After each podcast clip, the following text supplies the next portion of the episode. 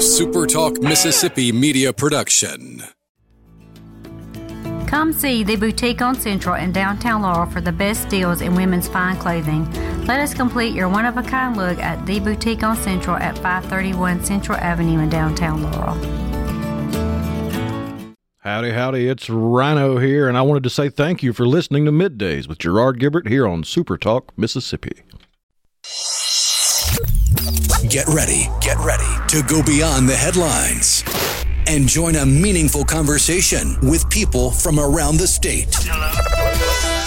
You're listening to Middays with Gerard Gibert here on Super Talk, Mississippi.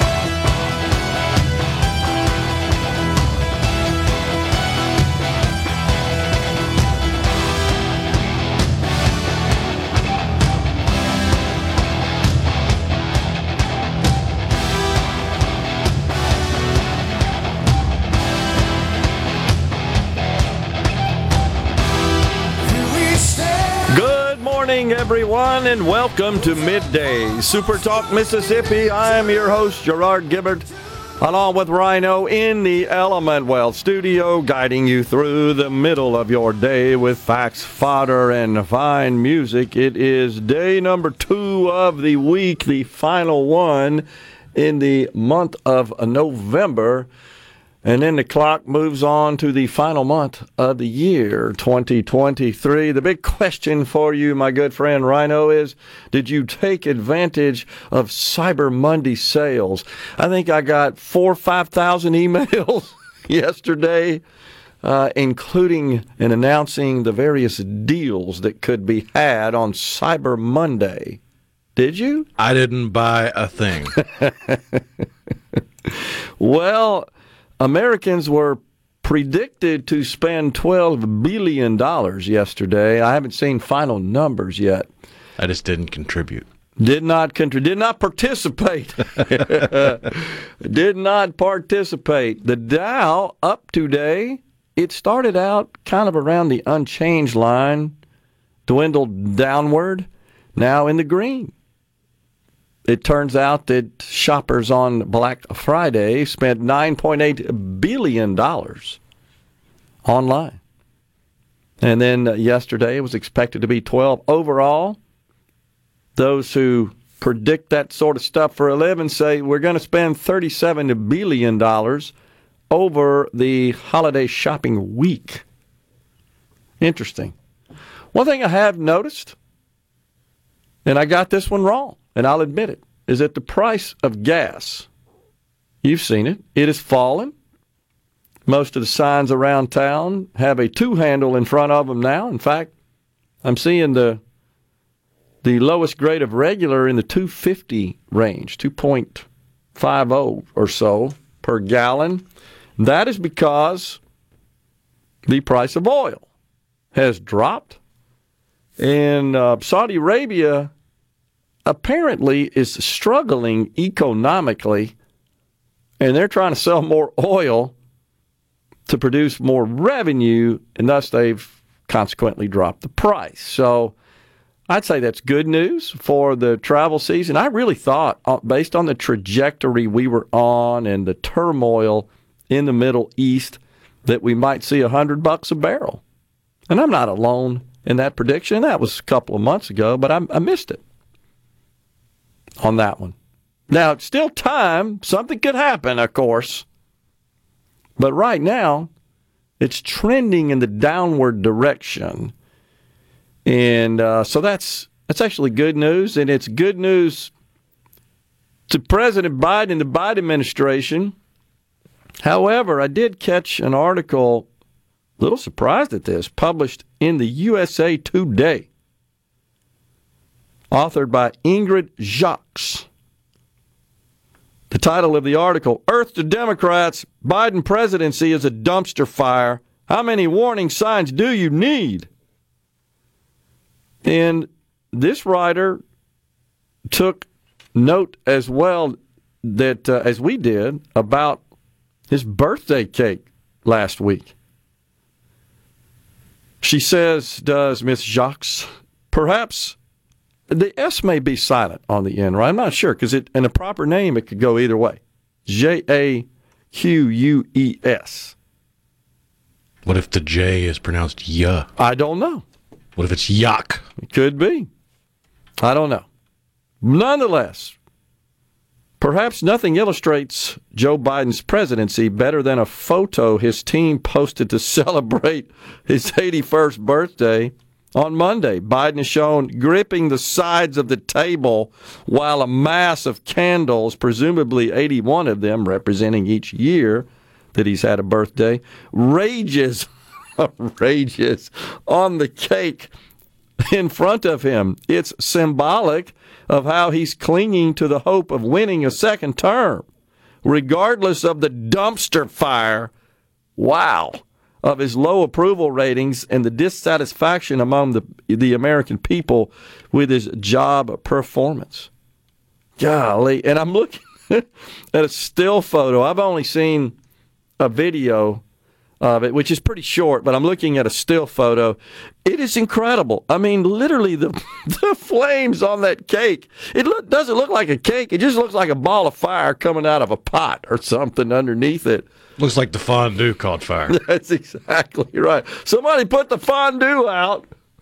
you just need a little bit more icing real estate for that number of cam- candles. I mean, it's you, you, can't put 81 on the little $10 round cake from the grocery store. That's right.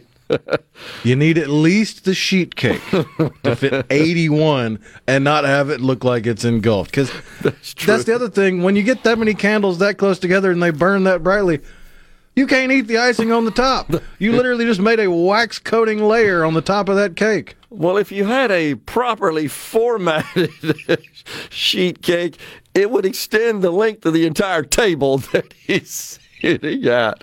I, I mean, uh, it's just why would you do that? Why would you that?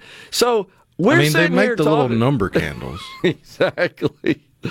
I I don't get it. May, are they trying to say, hey, pay no attention to this guy's age? And there's no disrespect. You know, we're we're all we hope we all live to that age, honestly. And in his case, he's living to live to that age and got years in front of him. It just so, it shows how slapdash the whole administration is. Yeah, I agree. They're not forward thinking. They're very reactionary, and that's a perfect example. Like something as simple as, did somebody order the cake? What what kind of cake do we get for the big guy? how many candles we got? We got to put that many on this. All right. Yeah. Well, Exactly. So I, I don't think it was a smart move from a PR perspective, certainly pro- approaching an election year. But the, the author, Ms. Jacques, or whatever the pr- correct pronunciation, we don't know. A recent uh, poll, she goes on to say, in Michigan, conducted by Epic-MRA, found that Trump leads Biden by 46 to 41 percent. That is a key, key swing state. And I submit it's Michigan and Pennsylvania that really won the election for Donald Trump. 2016, totally unexpected. Polls were neck and neck, the latest polls in 16 right up to election day. So there was certainly a possibility, mainly because Hillary, her popularity was waning and she sort of disappeared there in the final days of the election. But well, she didn't want to answer questions about being manhandled in the back of a van after fainting on her feet and then not talking about it. I do think that was key. That incident, that I was really, a big swing. That was a big deal. I totally agree with you. But because you uh, had a lot of people that were in the middle or riding the fence, going, "I don't know if I could vote for Trump." Going, do I want to vote for that? Yeah, I totally agree. He just uh, obviously projected way more energetic, invigorated. Uh, but the poll is now uh, shows that Trump leads Biden 46 to 41. Just a couple of months ago in August, same firm showed Biden with a 46 to 45 lead. So that's uh, been a turnaround there. You know, something else, just thinking about the contrast between Donald Trump as a candidate and Joe Biden. If you guys saw Trump at the Clemson, South Carolina game in Nikki Haley's home state, I mean, you have to give it to the guy. He's 77 out there at uh, midfield. I mean, wasn't walking like, you know, putting one foot in front of the other at about three inches at a time, didn't stumble, you know, wasn't crouched, had his shoulders back. Something to be said for that. I mean, it, he certainly looks like an energetic, invigorated, cogent 77 years old. And 77 year old. And the president just doesn't. He actually looks relatively old, even for 81, compared to others at that age that uh, just don't seem to project quite that way. It, it doesn't help his situation that he, he has stumbled. He's had some issues, uh, numerous, not just one, but numerous. And then more importantly, it's just the alphabet soup when he speaks is more concerning to me than the little the little physical mishaps. So those are concerns. And I think that's playing out in the polls at this point. We're in the Element Well studio today. Shay Walker, co-founder and CEO of Jumpstart Test Prep at 1105. It is runoff day. Runoff day. We got a few races going on today. And so Secretary of State Michael Watson will call in at 12:05 and give us an update from across the Magnolia State as it pertains to these runoff uh, races. We're coming right back once again in the Element Well studio.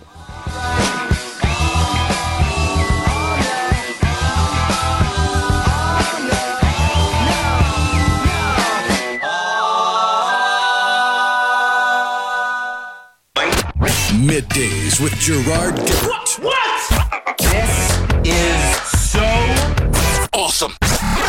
On Super Talk, Mississippi.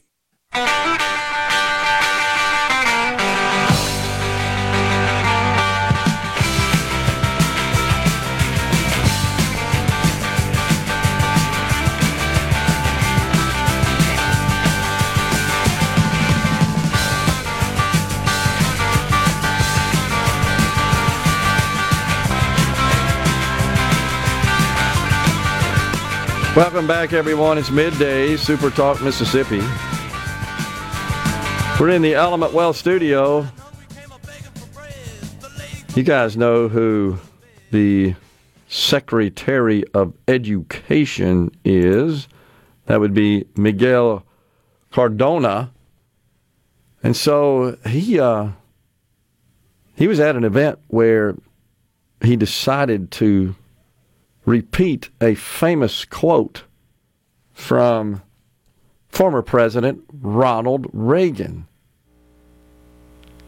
You know, we're going to set up follow-up calls with every governor we met with to make sure we're available. Um, as uh, I think it was President Reagan said, we're from the government. We're here to help. Um, and so, with a straight face, this guy who leaves out the context, isn't that what the left always tells us? You got to contextualize that. He failed to contextualize President Reagan's now famous quip. It's uh, not now famous, it's been famous since the first time he ever enunciated it. But here's the full quote from President Reagan. Yeah, from August 12th, 1986. The nine most terrifying words in the English language are I'm from the government and I'm here to help. what happened in the translation there with Secretary Miguel Cardona? Because you could tell by his tone of voice, he was dead serious. We're here to help you. He completely missed it. That is unbelievable. And he's in charge of education. Oh, that's so comforting to know. I, I am shocked, honestly. Appreciate you digging it that up there, uh, Rhino. And the, and the clip you sent that you played there was was carried live, I believe, on C-SPAN. Right? I can see the C-SPAN logo on there. Education Secretary Miguel Cardona, unbelievable. Carl on the C Spire text line says in Columbus, still three bucks a gallon. I bet it's coming down though, Carl.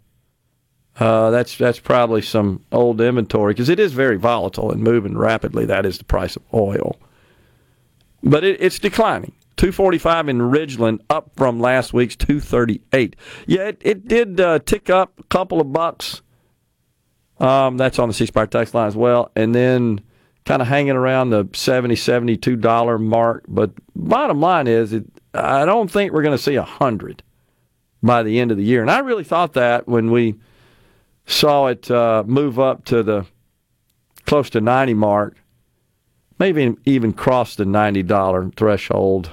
But uh, I really felt like at that point, yeah, I don't think there's any stopping it because OPEC, as you recall, said, yeah, we're going to cut down on production. Even when Biden went and pleaded with them, please make more. I guess the oil over there is not not pollutant, right?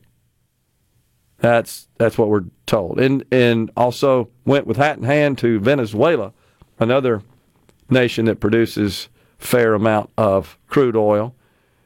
But my understanding is it's it's a dirty grade of crude oil, so we, we can't produce it here where it's cleaner and where our our um, systems and our processes way more respectful of the environment than nations like Venezuela, essentially socialist, looking to cut every dang corner to try to make ends meet. No, we go beg them to produce oil. That's just upside down, in my view. But that's where we are. Nonetheless, you still have to accept and acknowledge it's good news.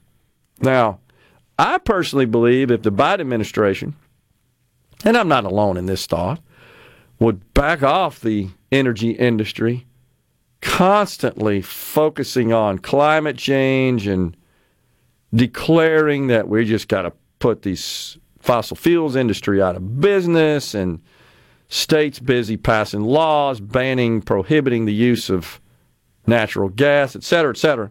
If he just get off the neck of the american energy industry and let them do what they do and and restart construction and complete the pipeline that uh, from Canada, I think we would see a significant increase in the production of oil and thus the decrease of the price of gas at the pump.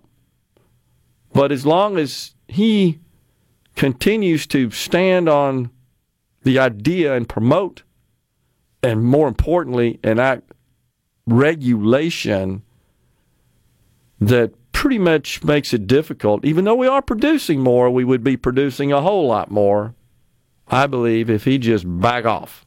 But he doesn't see fit to do that. Again, the three underlying pillars of the Democrat Party climate, race, and gender. Climate is absolutely woven into every policy.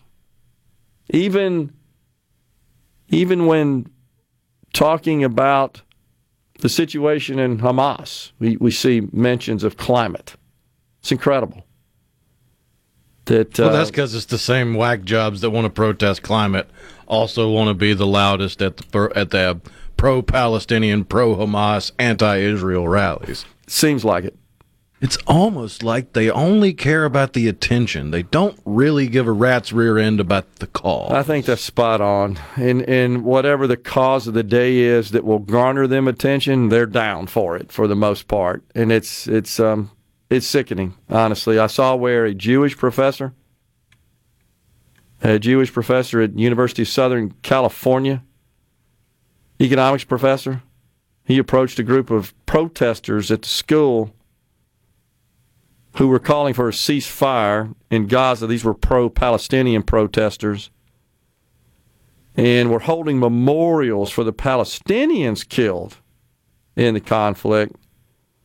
And this Jewish professor made some anti Hamas comments that, of course, were captured on video and then distributed. And basically, he said, quote, Hamas are murderers.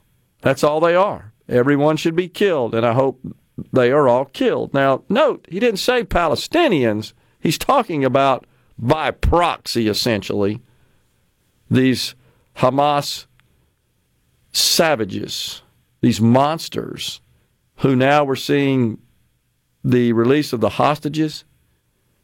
What kind of monster uses a three month old baby as a human shield for their their war efforts, essentially. What kind of human does that? You're not. You're subhuman. And that's what these protesters are standing behind? I, I can't comprehend it. So, Professor Strauss, again, specifically referred to those who were engaged in murder of civilians in this case. He didn't say Palestinians. There is a clear distinction. Why is he dismissed? I mean, that distinction gets muddied when Palestinians elect Hamas to Ag- represent them in agree. government. Agree. I totally agree. But yes, that is Hamas that are the terrorists. I, You I can't paint with the broad brush that Palestinians are terrorists, but Hamas are terrorists. No doubt about it. And so, but it does, again, point out, illustrate that there's a clear double standard. And I, I, I don't think Jewish people, I, I guess they're, they're not dark enough or something, is the problem. But he's been put on administrative leave. And I, I, I find that unwarranted and frankly unfair because I, I don't have any proof of this or examples, but I feel like, well, you know that there are professors that are taking the side of, of Hamas and Palestinians, and and it's okay to say, what is, what is it they say, from the something to the sea, From the river to the, the, river to the sea, yeah. Um, and does that not call for essentially the eradication of the entire nation of Israel? It's a genocidal mantra, yes. And that's okay. You can say that as a professor If you're a useful idiot. with impunity. But you say that you call for essentially. You're either the- willfully ignorant in that position or you're a bloodthirsty psychopath. Uh, you could you could be both, but usually it's one or the other. I, I just don't I don't see how one is acceptable and the other is not. I, I mean, you're right. There's it's calling for a genocide of an of an of an entire nation, an entire people, an entire ethnicity, essentially. I don't get it, and that's that's perfectly fine.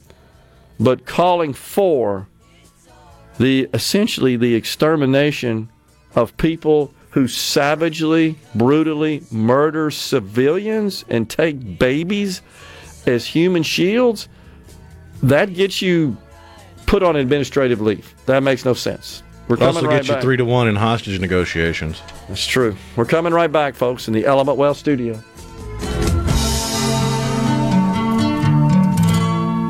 Attention, adoring fans! It's time for Middays with Gerard Gibert on Super Talk, Mississippi.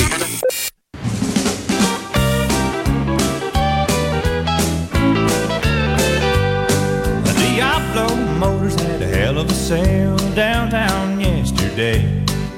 Word got around, no money down, take years and years to pay. When I got there, the lot was bare. Today, of course, is Giving Tuesday. So, you know, the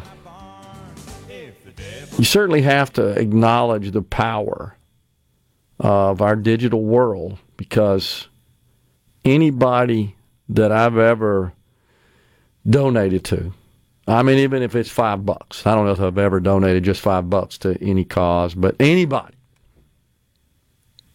of course, you constantly get solicitations. I shouldn't say constantly. Occasionally get solicitations. I mean, that's that's normal. You're in their their mailing list. But on Giving Tuesday, man, it's unbelievable.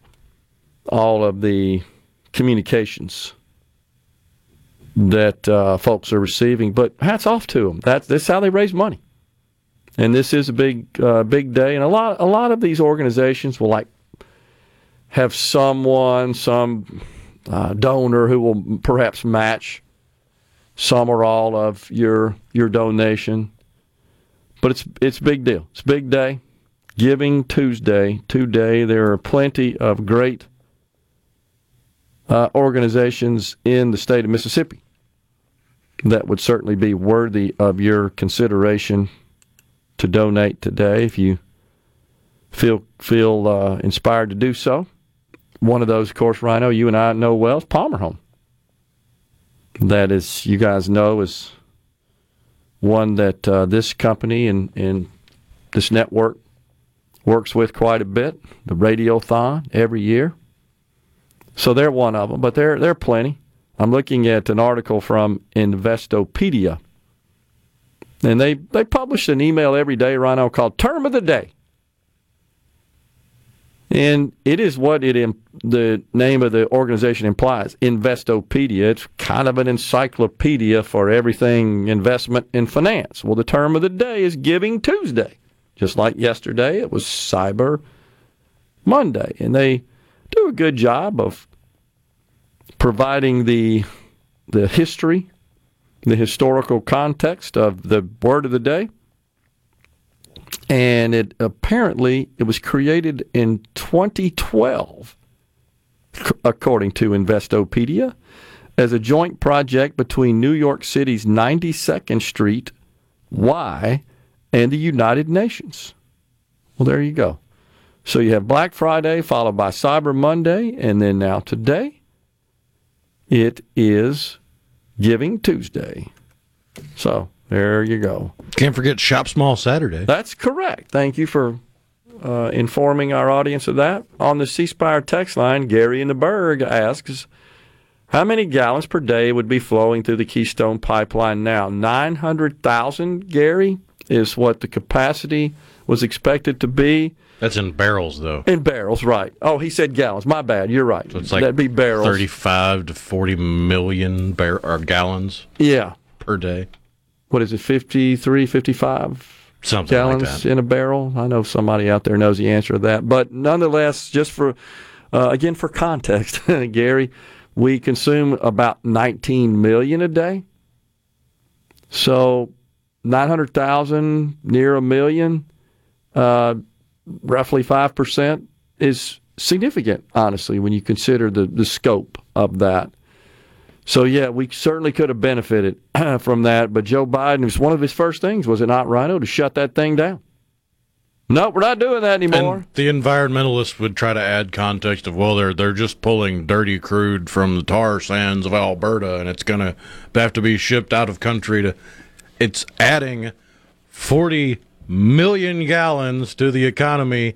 That's a global economy in a day. Right. It was going to be transported via pipeline straight to the center of the inter- energy universe, which is Houston, Texas, in that area to, for refining into usable fuel. We missed out on that because of Joe. You add another 900,000 uh, barrels to current uh, global daily production, that's significant. That would have made a difference. And the best 42 part, gallons per barrel. Okay. Uh, well, I suspect they're different size barrels, wouldn't you think? I mean, it's a standard barrel when you're talking about oil. Okay. But yes, there are different size barrels. Well, nonetheless, um, that's a good question, Gary. That certainly we could have benefited from that. We'd have had more supply than we presently have, and that's the point I, I always try to make to those on the left who say, "Well, we're producing more oil than ever since Biden has been in office." It, it is true. That is absolutely true. It's just that it falls short of where we could have been. That never seems to enter into the conversation. It's just like when Joe Biden goes to the nation and, and all of his surrogates and and uh, his his inner circle who say, "Well, under Biden, inflation's coming down." No, inflation's not down. The rate at which it is increasing is down. There's a difference, and I know that gets into really high order math for some people. It shouldn't, of course. And some people, I mean, those who want us to buy that nonsense, The ones who had a difficult time understanding which way the alligator mouth ate in greater than or less than. That's right. Oh gosh. Uh, Biden's cake contributed to global warming. Warming, says Gary in the Berg, as well. Forty-two gallons, gallons per barrel on the C Spire text line, as Rhino said. Appreciate that. We need to refill the strategic oil reserves while the price is low. I guess the, I agree, but the question is, is it going lower? You know, when's the right time to do that? Uh, but that, of course, was Biden's f- rather feeble attempt for six months or something to uh, increase supply. Uh, and that, that was, I think, just in response to everybody griping. Hey, the price of gas is ridiculous, Joe Biden. Do something about it. And rather than doing the right thing, which is, okay, let's let the Keystone Pipeline get completed and let's signal to the energy industry we're going to we're, we're to take the uh, the foot off the gas here. Please go do what you do and produce more oil. No, he said, well, we're just going to take it out of our reserves, which are uh, in place to to uh, protect us. Frankly, if there should be some disruption of the production of oil and fuel, and we need it to power our military. That's the primary purpose of it, honestly. Uh, well, the problem with this whole conversation is we're talking about results, and that's not the language that you have to speak to somebody like Biden with. You got to talk in terms of political power and gain. Yeah. So you, you got to couch it in terms like you've already lost the whack job vote with your stance on Israel versus Hamas. It's true. They're the same people that were up in arms about Keystone and all this green crap. So maybe since you know you've already ticked them off, you could do something to gain a little power from the middle. It's it's unfortunate though, and I think the American people are totally sick of it that everything always gets reduced down to politics, political power, the next election cycle, rather than just what's in the best interest of the people. And, and I think Americans clearly see that, and they're they're sick of it. They're frustrated with it, and it does happen on a smaller scale as well. I would say in um, in state government, but it certainly happens in federal government, and it's uh, it's a shame. Uh, I wish they would just focus on what's just the right thing uh, for the people let's see, what did he re- release? 60 million barrels, it seems like, from the Strategic Petroleum Reserve, as I recall. I'm not sure if that was in one release or multiple, but seems like the initial announcement a couple of years ago, about this time a couple of years ago. And then he came back in 22, I believe, and announced an, adi- an additional release, and it was all in an effort to lower gas prices.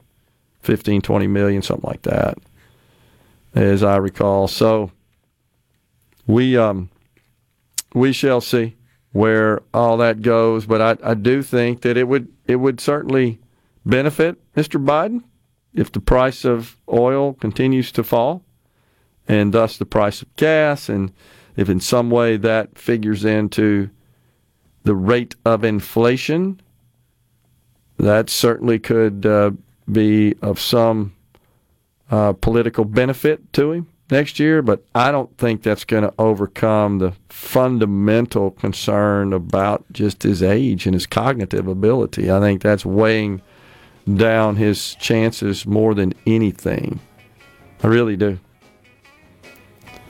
So, uh, but we are at a break point here on middays. Don't forget, we got Shay Walker coming out, uh, coming on the program. Pardon me, at 11:05. Co-founder and CEO of Jumpstart Test Prep. Michael Watson, Secretary of State, is going to join us at 12:05 with an update on the uh, the runoff elections today. Stay with us. We're in the Element Wealth Studio.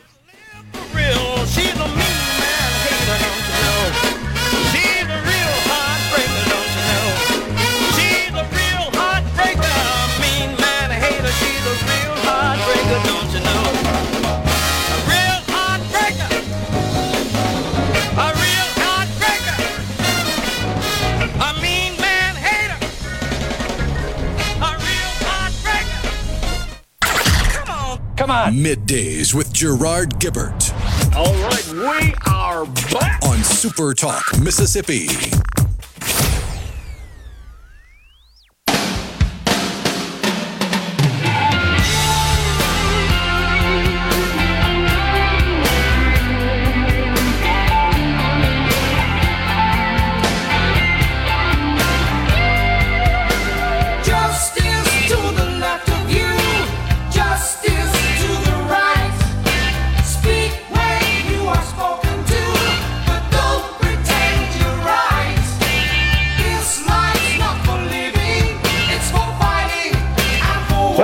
Everyone. It's middays. So, as I recall, just thinking about this um, Strategic Petroleum Reserve, the plan was 30. I'm recalling it now. 30 million per month for six months, total of 180. I think it uh, the capacity is like 550, something like that. And I just checked. It's even more than that. Well, um, well, you're right. What it contained Right. at the time he started releasing was 550. It can uh, it can hold more. It's got a higher capacity than that. So that was uh, unnecessary and really just uh, an ill-advised move, totally, in, in my view. And it did anybody really notice how that changed the price of gas? I don't think so. I think people still believe that Joe Biden is the reason gas is higher now than it was when he took office, when I mean, Trump left office. Contextualize it into your own home budget. Would you rather dip into savings or pick up an extra shift? Yeah. What's better in the long term? Yeah, that's right. It's, it's a good way to put it. Uh, but more importantly, are, are you not putting uh, uh, just the nation at risk? Well, sure you are. I mean, the whole purpose of that oil being stored, being reserved, as the name suggests, is if there's some sort of disruption to the conventional supply chains and you can't power the military. And th- this all started, by the way, back in World War II. In World War II, it was thought that whoever's got the oil is going to win the thing. Pretty much what happened. The Germans ran out of oil and, and fuel. And uh, that's when the original reserve was commissioned back in World War II. And that, it was in California. I, I've talked about that. I've worked there, Elk Hills, California. Salt domes underneath in the in the uh, desert there, Kern County. Unbelievable. It was a military installation.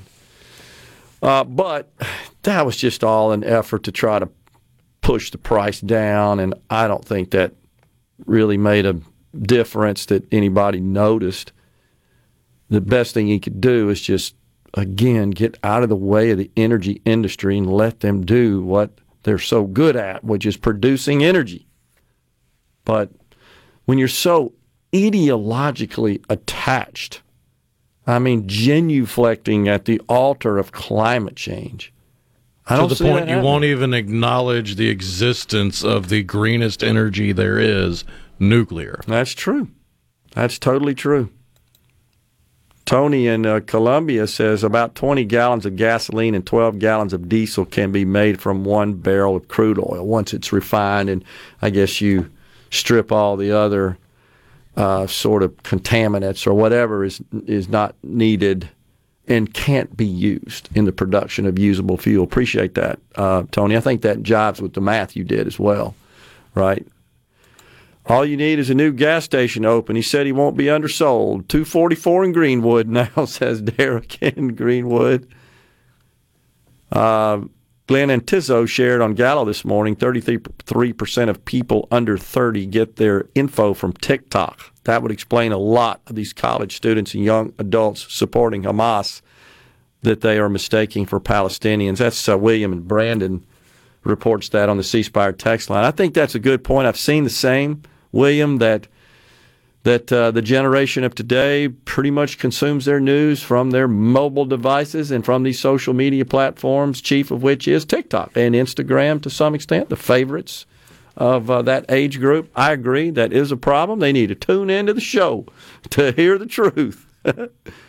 I wish Joe Biden would stop helping the American people on the C Spire text line, referring to. I'm just shocked at this. I'm glad you sent that to me, Secretary of Education Miguel Cardona, who quoted Ronald Reagan, who was actually mocking the government eh, when he said, you know, it was President Reagan who said, uh, we're, we're from the government, we're here to help. And he said it in such a sincere sort of tone of voice. We really are. We're here to help. No, what Reagan was trying to say is say is every time the government shows up tells you they're here to help, you should be using his words terrified. He's so right. I agree with you there on the C Spire text line. Uh, they, we'd be better off if they quit trying to help us and just stick to what the Constitution says they're supposed to do. Unbelievable. I wish new album covers were as incredible as those Yes album covers, says Charles in Mathiston. Unbelievable. Well, it's time for a break here. Top of the hour, in fact. That means Fox News, Super Talk News coming your way. I'm looking at the dial. It's up now to 170. 170. Got to check the news out, see what's driving it upward. It's good news, though. But after the news break, we come back with Shay Walker, co founder and CEO, Jumpstart Test Prep. Please stay with us.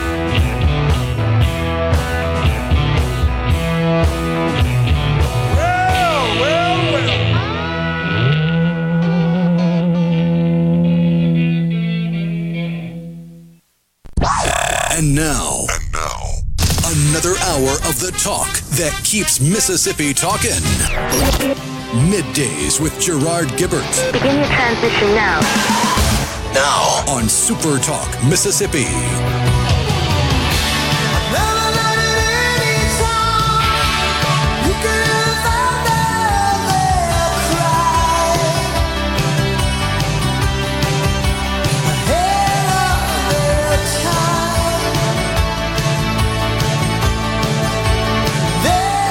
Welcome back, everyone. Hour two of middays. We are live in the Element Wealth studio. We thank you so much for joining us today. We're in the studio all week. This week, Rhino, our schedule does not include any remotes, so we're going to be here with you. Shay Walker, co founder and CEO, Jumpstart Test Prep, now in the Element Wealth studio. Shay, good to see you. Good to see you, Gerard. So, uh, you know, I was just thinking about when I took the ACT, which was a long time ago. Uh, there really wasn't any sort of aids that I could recall. I don't remember any tools that you could use to try to prep you and help you make a better score on the ACT. And as time has gone on, and I know you're going to explain this, the score one makes is become uh, more valuable. A high score could be used for uh, lots of value. Admissions, of course, uh, scholarships, and uh, there may be some other sort of aggregate benefit, right, to the state, a school district, uh, et cetera. But I, I don't remember having tools available back in those days. You just kind of had to wing it and show up and do your best. Well, uh, there were tools then. Okay. believe it or not. That's a Uh, long time ago. It was a long time ago. I, I think the first uh, company that really made a name for itself in the prep type business was Kaplan. Okay. Yeah, very familiar with them. Uh, Yeah. Robert Kaplan's Yeah. uh, deal, and uh, I think he was out of Chicago, and uh, he had an act for helping students perform better on the uh, ACT as well as the SAT. So it's been roughly the same test plan, test format uh, since the 50s, late Wow. 50s. So um, there's been a few changes along the way. Um mostly, I, I've seen with the SAT. Um, SAT has never had science uh, on their test plan, their test blueprint, and uh, they've they've changed the SAT format because you used to be penalized if you got a question wrong. You would back up uh, and score, and they changed that a few years ago, and, and now you're not penalized for guessing. Uh, you you need to answer all SAT questions, and you don't back up if you get it wrong. Uh, there's fewer uh, answer choices. So multiple choice questions, there's four. On the SAT, on the S- ACT, there's five. So actually, the ACT has become a little more stringent uh, Okay. in, in perspective. But Interesting. Well, uh, so t- tell us about the company. When did you start the company? Well, uh, I, I, I'm a parent. Uh, I had a background in test prep. I worked for a company called uh, Hurst Review Services uh, out of Brookhaven that was founded by one educator and her novel approach to helping students pass the NCLEX exam. Okay. Which is the state nursing, uh, all states have the same test. It's called the NCLEX. You're not going to practice nursing even if you make stellar grades in your nursing program until you pass that test. Okay. And uh, it's a safety test. I've learned it's it's more about are you going to kill somebody on your first day on the job? Sure. Uh, so it, it, it's making sure that you understand uh, nursing content the way that, that needs to be practiced. And she had a great uh, and still a, a wonderful prep program for the, passing the NCLEX. She learned to review four years of nursing content in a roughly 24 hour time frame. uh, in a short time frame before you go and take the NCLEX, which was making uh, a, a uh, helping students make a major improvement over uh, first attempt success rate on the NCLEX. Wow. So she touts a over 98% uh, success rate uh, if you take her course and uh, worked there for eight years and helped her take the company nationwide. Now it's taken a lot of Kaplan's market share. I think it's nationally known as the preferred way to prepare for the NCLEX exam, and it's right there in Brookhaven. How about that? So it was, uh, that was my background, and uh, along comes my daughter, and she had taken the ACT six times. She had done the prep class at school, and I bought her a Princeton review book, and I remember practice tests that she worked on. But she, you know, through six attempts, she had gone from a 20 to a 24. Uh, and we wound up at Ole Miss orientation, and I was, I tell everybody, I was pissed off that day. I'm a bulldog. I wanted to be, at, I wanted to be in Starkville, but we, there we were in Oxford, and uh, you know, at the orientation, they said uh, 24 was good enough for a $500 a semester academic scholarship, but every point after that was essentially another 500 a semester. And uh, I looked at my wife and I was like, "We we got to try this one more time." I had no idea, and they said that this is the last month she can ever submit a score um, as an entering freshman for scholarship purposes. So she, my wife got on her phone, signed her up, paid the late fee, the walk-in fee to take the ACT one more time the following Saturday. So we came back to Brookhaven and on the drive, uh, calling everybody I knew who can help my daughter. And I didn't know Dot McClendon. I, I born and raised, uh, lived my whole life in Brookhaven. Never, never crossed paths with her. But 55 year educator, 40 years in ACT prep. And everybody said the same name when we talked. And so called her up and she said, Well, good news for you. Uh, I still teach at the Mississippi School of the Arts. We have uh, the second highest ACT scores in the state. I'm going to do a review starting tomorrow, and it's going to be intense. It's six hours a day. It's four days of content review. We're going to review the content, the time practice, tips and strategies. Uh, and if she comes to my class, I'm going to move her. And I'm thinking, well, if you move her a point, you just save me two grand off sure. tuition. Yeah, we're in. So yeah. my daughter went to the class, took the ACT that Saturday. She moved five points in math, five in science, three in English, three in reading wow. over her best six prior attempts. Wow. So moved her up to 27, saved me a fortune uh, on tuition. and, and I went to my daughter and said, What did y'all cover in 24 hours that can make this kind of difference in your score? Yeah. And what she said next really started the company because uh, she told me, Dad, Dot started reviewing things I haven't seen since the eighth grade. And it really let me know that my senior was so far down the line from the content that's really being tested uh, most of the content that there was no way for her to do her best without a complete review. Okay. And so I went to Dot, told her about my background, told her, you know, uh, she, obviously she had forgotten more about the ACT than most people will ever know. We could take what she knows about this and how to get students ready and make it available online so that teachers everywhere could leverage it in the classroom. Uh, parents could buy it like me uh, yep. and, and put it in play to help uh, to help students perform better and uh, that's that's where it got its start. That was, uh, you know, two years of just product development before we really ever sold anything, and testing um, to to prove our our our product out, and uh, it's uh, it took off, and so now we're in probably 150 schools in seven states where. Uh, parents buy this. You can buy it a la carte. You can buy one subject if it's what you need okay. help with, and um, We've got a cool calculator that's free on our website. Uh, it's jumpstarttestprep.com. But every parent that calls us, uh, we point them to this calculator because we, we were we were asked the same question by every parent. Where where should I where should my child focus their attention to get the improvement, the gain that we want? And uh, so the calculator that we built hmm. will calculate the super score. So ACT will do that for you, Gerard. If you've Hmm. t- if you've taken the ACT four times, you you put all of your scores in, and it calculates your super score. It takes the best score of the four subsets: English, reading, math, science, and it gives you your super score. Well, colleges accept the super score now for scholarship okay. purposes. I didn't know that. But the calculator will go one step further for your student. Once that data is entered, um, the student can then change the super score to their goal. So let's say I entered my four attempts and it, it gives me a super score of 25, and I move that over to 30. I want that to be my goal. it it automatically evenly distributes the gains you need to see in all four subject areas to pull that goal off. But then the student can look at it and say, you know, I'm not going to move any more math, and they can adjust math back down to their prior best score. And when they do, it raises what they need to get in the other three subject areas to get the goal. So they continue adjusting this until they feel comfortable um, with with what the calculator is saying.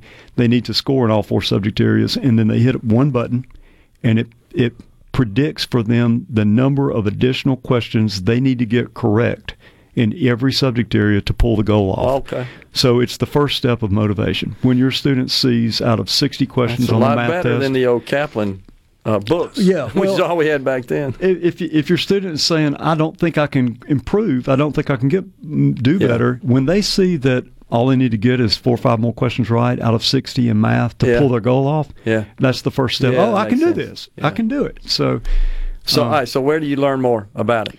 Oh, on our website, jumpstarttestprep.com. And uh, it, it just, it's no mystery to me why it works. If you review the content that's going to be on the test in a near time frame to test day, you're going to score better. So Unbelievable. we've gone into, uh, you know, I don't know if you know or hear the talk about WorkKeys uh, in the state, but the state is looking at implementing WorkKeys assessment, a job skill assessment statewide to all of our students in public schools. And we've got a great prep for that as well. There's three subject areas there that are tested graphic literacy, workplace documents, and applied math. And if you think about it, these kids in high school are our emerging workforce. They've never seen a workplace document. Yeah, There's no way they can that's true. perform their best on this without Hmm. realistic time practice. So Wow. got got some great prep there too. But uh, Cool stuff. Appreciate you coming on, Shay. Really good stuff. Once again, it's jumpstartprep.com. Learn everything you need to know right there. jumpstarttestprep.com. Test prep. Pardon, pardon me. I didn't read the whole thing. Thank you. I'll do it again in the next segment. Appreciate you coming on, Shay. Thanks.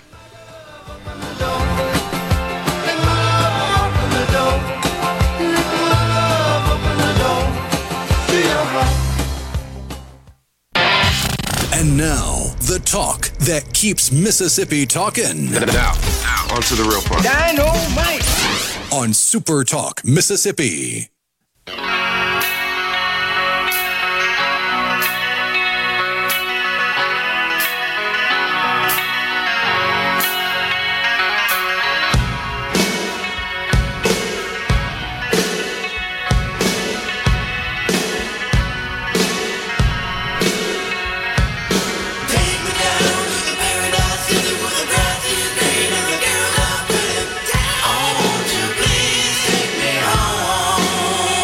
Welcome back, everyone. It's midday, Super Talk Mississippi.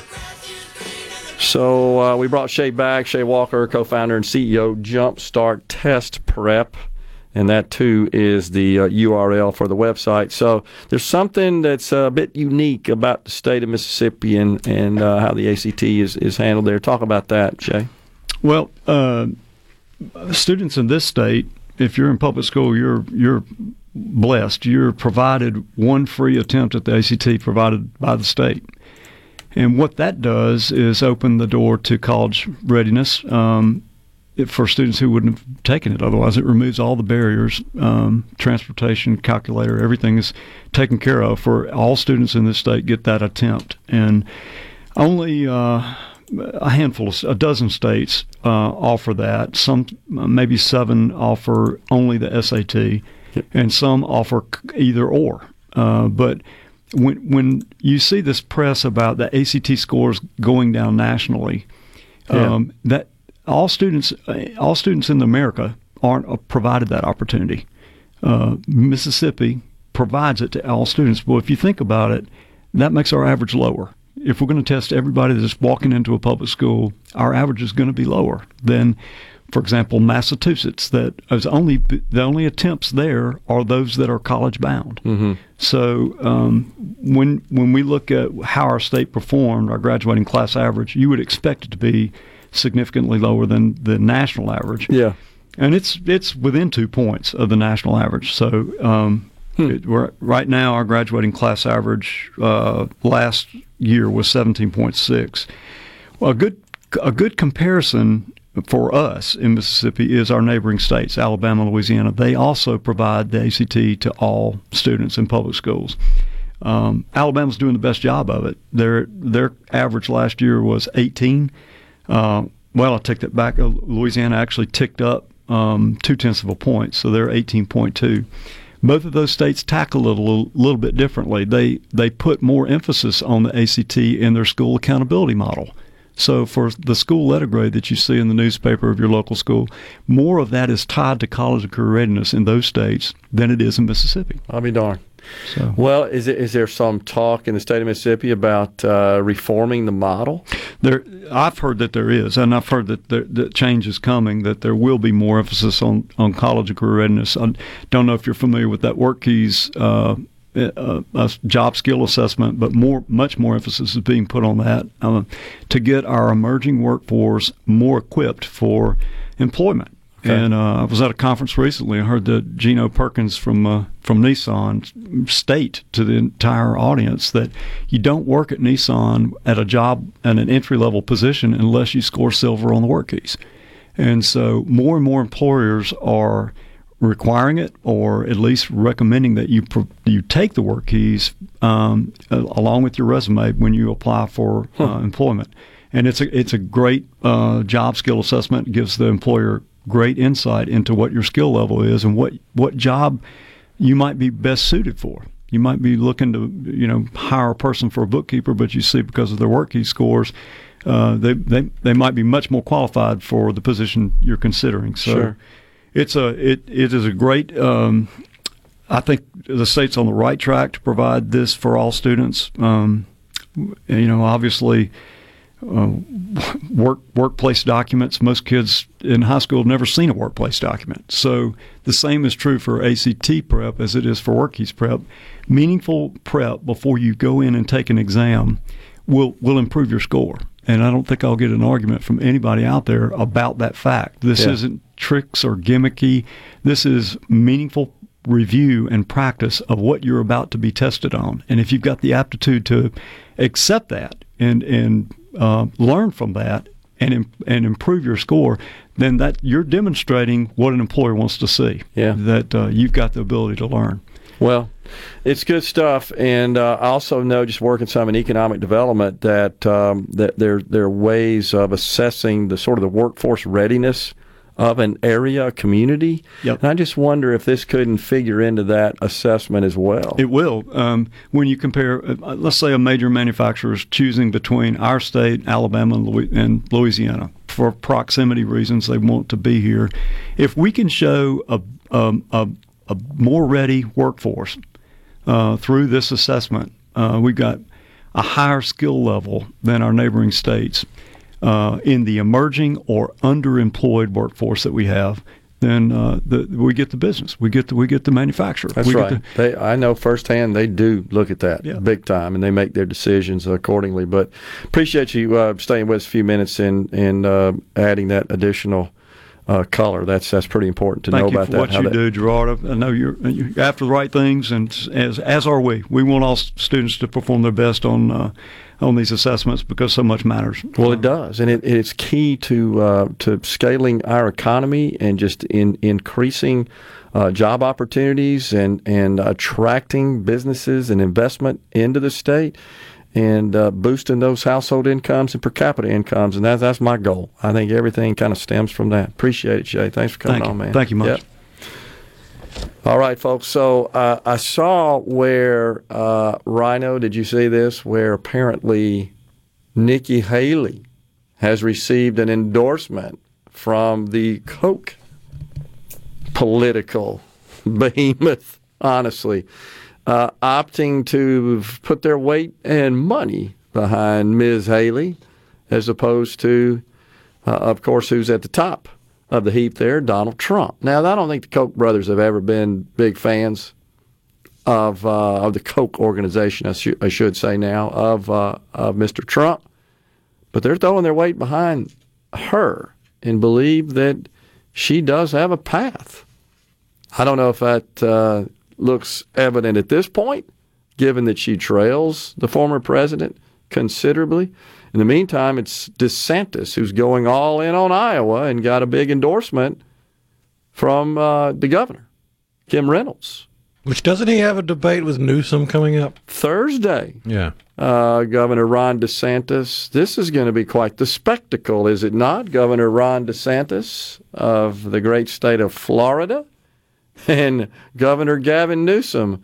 They will um, debate one another, and I guess the idea is to uh, sort of message to and, and convey to uh, those in the audience that their style of government and their philosophy is the right one.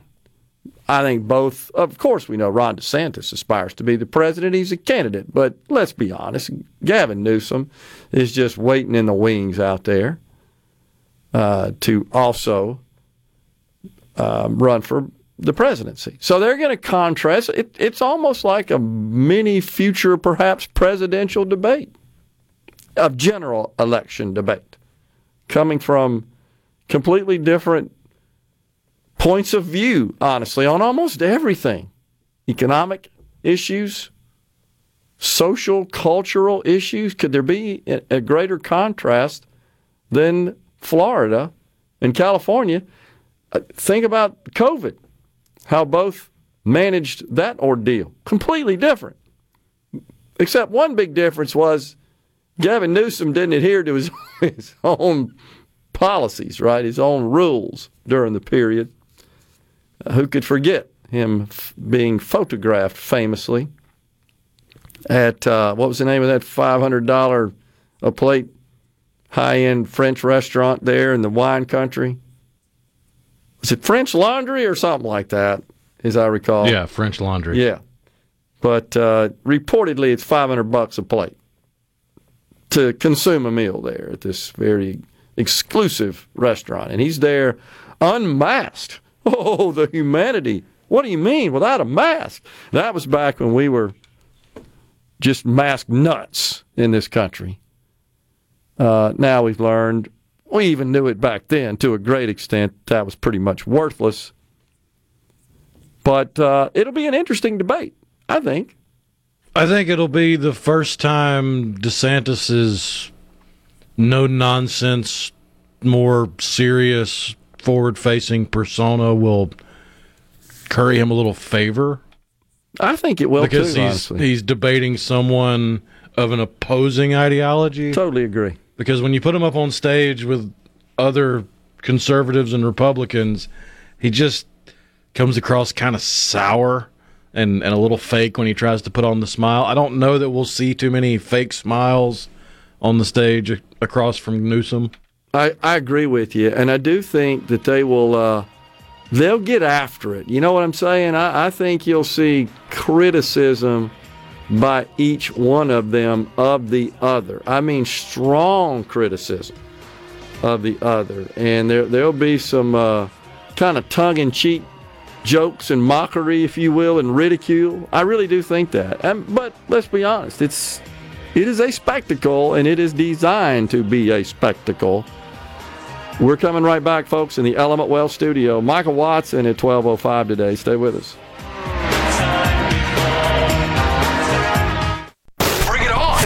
Middays with Gerard Gibert. It is on! On Super Talk, Mississippi.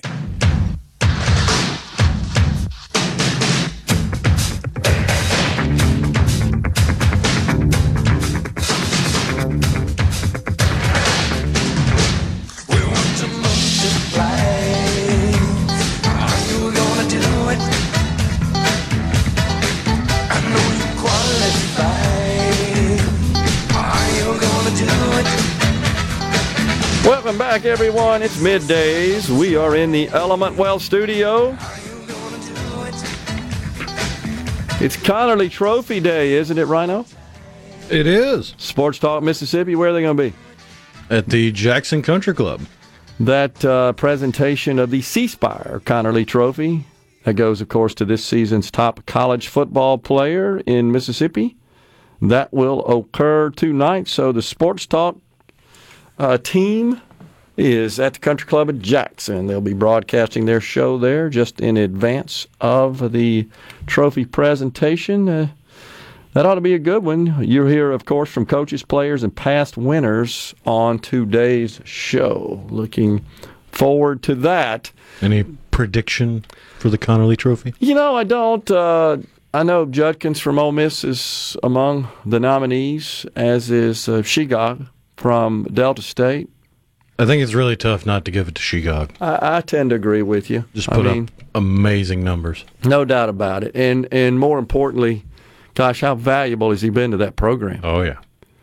Uh, so and, and we heard um, you know his coach last week, Coach Cooley that we interviewed when we were up in uh, Cleveland at the at the Grammy Museum in Cleveland, which by the way is next door to Delta State.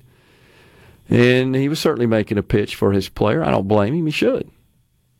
And and so we'll see how all that works out. It's a pretty cool deal, though. Uh, certainly to be nominated is a big deal. Tim from Tupelo sent us sent us a little meme here, a little video, a, a GIF, I guess. DeSantis Newsom debate preview, and it's two boxers in a ring going after Is it. that the rumble in the jungle? Maybe so.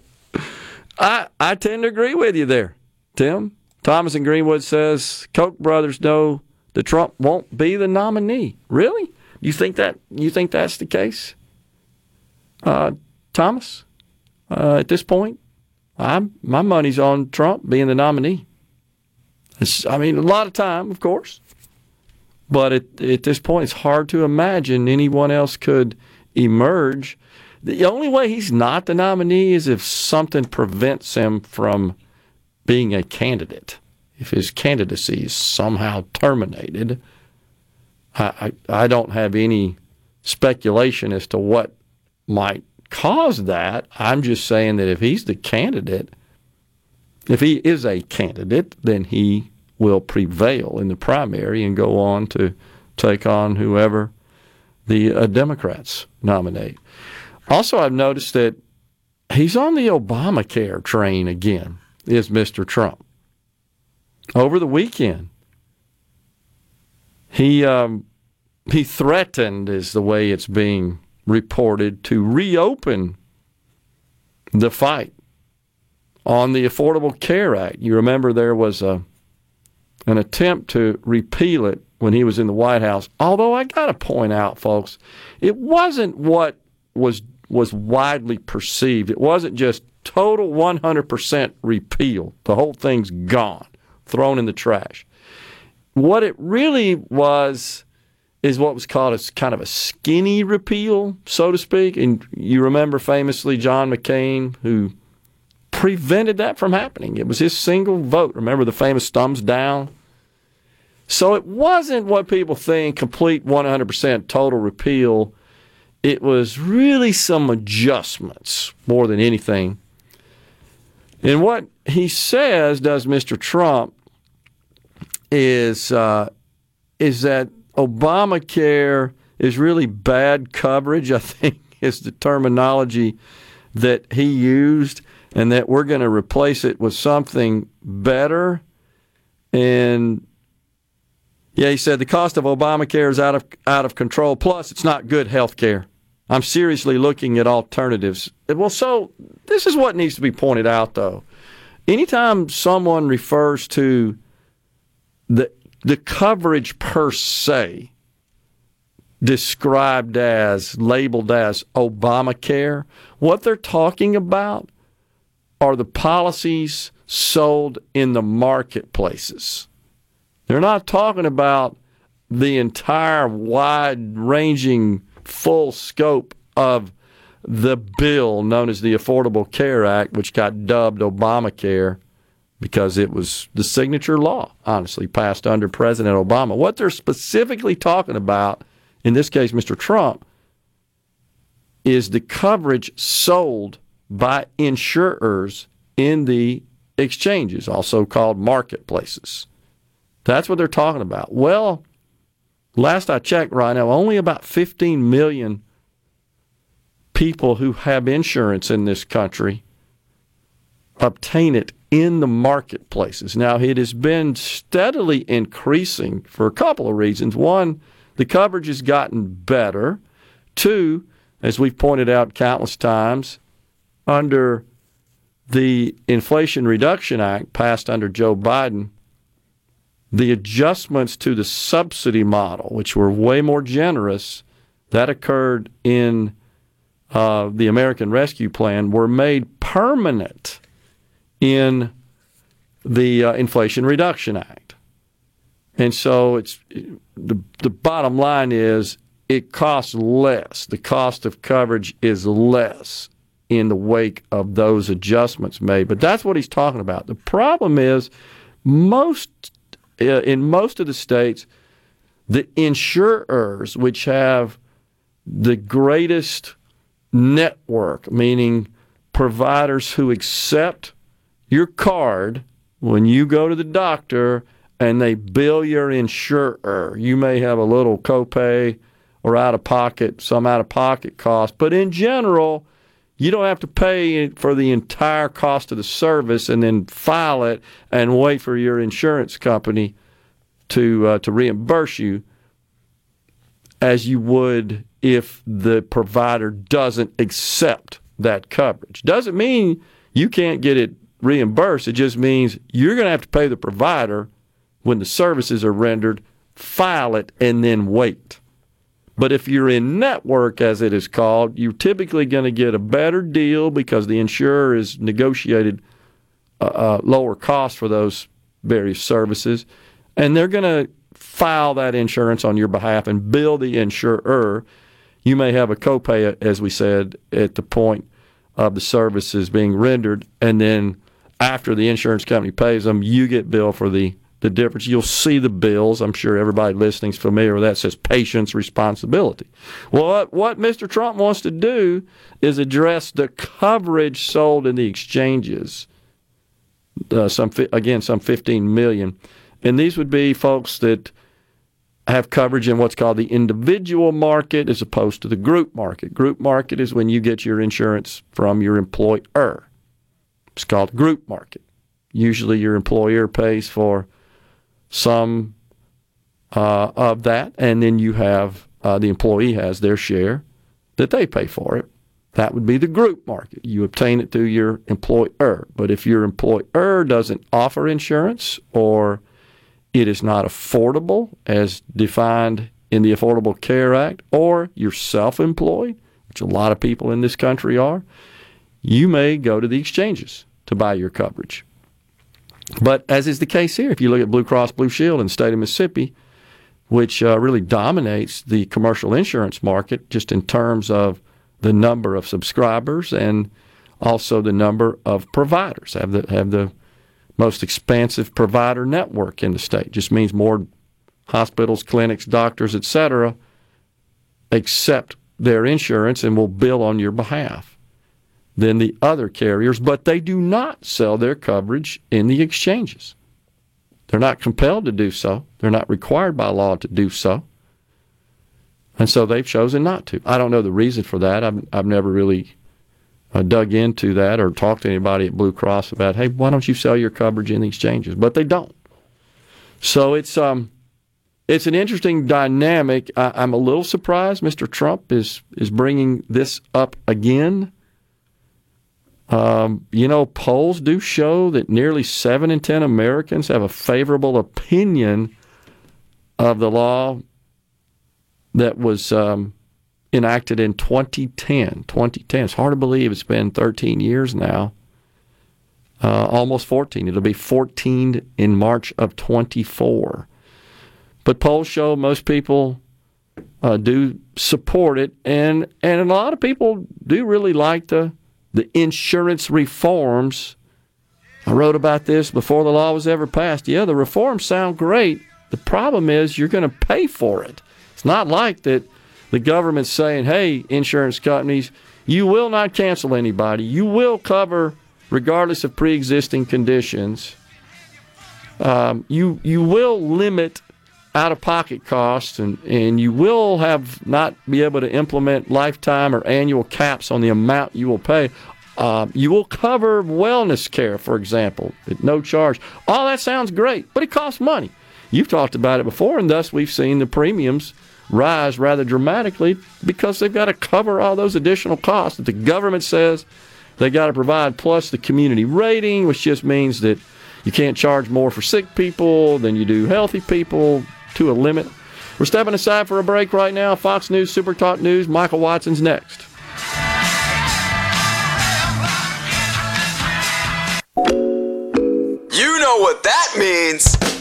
Middays with Gerard Gibert We'll do it live. on Super Talk, Mississippi. Now,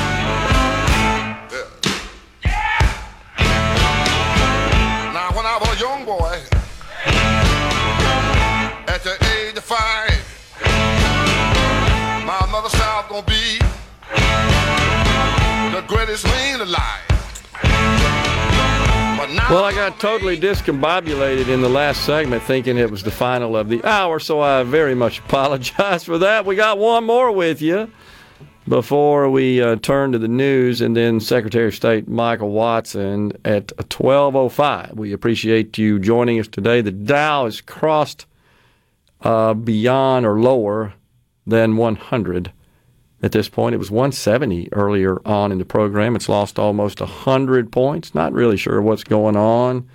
I think the investors are honestly trying to figure it all out. There's uh, so much conflicting information. We see the 10 year yields rising, but inflation seems to be moderating.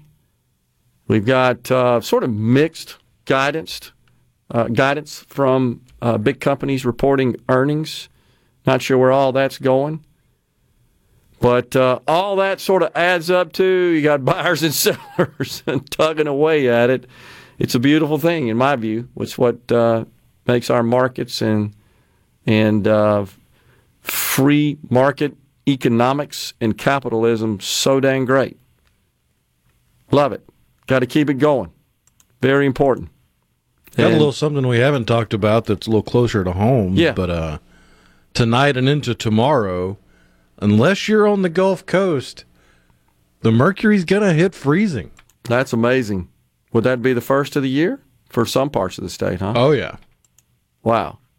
So yeah, you got to remember the what is it? The three or four P's: people, pet, pets, plants, and pipes. Yep. Get ready for it.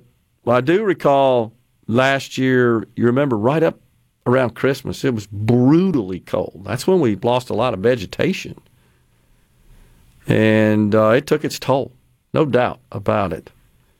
I think almost everybody listening, if you had any kind of of uh, tender plants around your house, you lost them. I had some pittosporums that uh, were on the north side of my house that did not survive it. And of course, they're borderline for this region anyhow.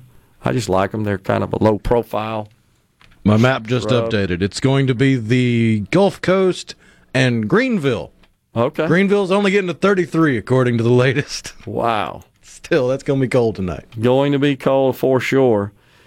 The uh, so get ready for it. Tennessee Governor Bill Lee is addressing something we have discussed quite a bit here on the program, and that is school choice.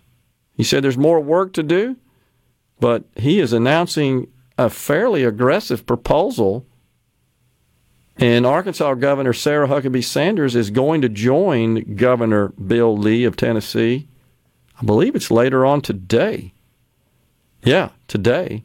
He's going to make an announcement from the capital of Tennessee in Nashville, the Education Freedom Scholarship Act, which his office says will, quote, extend school choice to every family across rural and urban Tennessee communities, putting parents at the forefront of their child's education and giving them all access to the best school for them. Remember that Governor Huckabee Sanders, right after she was inaugurated as governor of Arkansas, signed expansive, uh, an expansive school choice voucher bill. That was in March said it was a transformational education plan. So I'm also hearing that there is uh, quite an effort underway in our neighbor, the state to our east, our neighbor there, Alabama, also looking to enact some sort of school choice legislation. We reported a couple of weeks ago that the big education bill that is used in Texas, and remember, their legislature meets every other year on a biennial basis, that uh, their big education bill had originally in it education savings account. That's the core of school choice from an economic financial perspective, and it was stripped. They couldn't get it through, even with uh, the Republican controlled legislature. A disappointment to Governor Greg Abbott of Texas, for sure. I think they're going back to the drawing board on it, but this has been a uh, very much discussed topic here in the state of Mississippi. I have no doubt it will get attention once again uh, coming up right in the next session. And, you know, we get a lot of questions about it, and they're all good, valid questions. And, and certainly folks have a right to be concerned about anything so sweeping and complex. But the point that should be made is the legislature has the power to draft it however they see fit that could become law. That's the key. What could you incorporate in such a bill establishing education savings accounts that could garner the necessary votes in the House, the Senate, and be signed into law by the governor? That's the that's the goal. By uh, should be the goal of school choice advocates. I happen to be one of those. We just got to talk about it. Coming right back. This time it's Fox News, Super Talk News, and Secretary of State Michael Watson.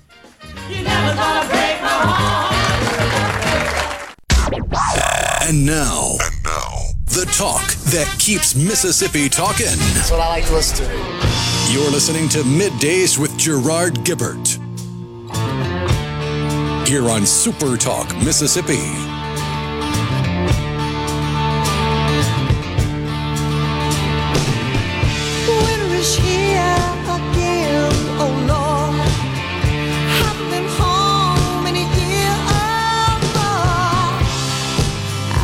Welcome back, everyone. It's middays. We are in hour three, the afternoon portion of the program, live from the Element Wealth studio. We welcome now Secretary of State Michael Watson. Mr. Secretary, good to see you, sir.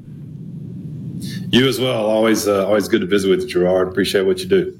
All right, man. Appreciate that. So today is uh, runoff day across Mississippi. All right, how many races do we have that advance to a runoff? So we've, we've got eight counties with uh, races today, runoff races: uh, Claiborne, Grenada, Hinds, Montgomery, Pontotoc, Sharkey, Sunflower, and Tate, and they range from school boards uh, to elections commissioners to uh, I think those are the only ones that are a mix of those in those counties. So that's that's the only eight we have runoffs in today. Okay, so no legislative seats, Mr. Secretary. No, sir. No, sir. That no was all resolved in the uh, in the big election.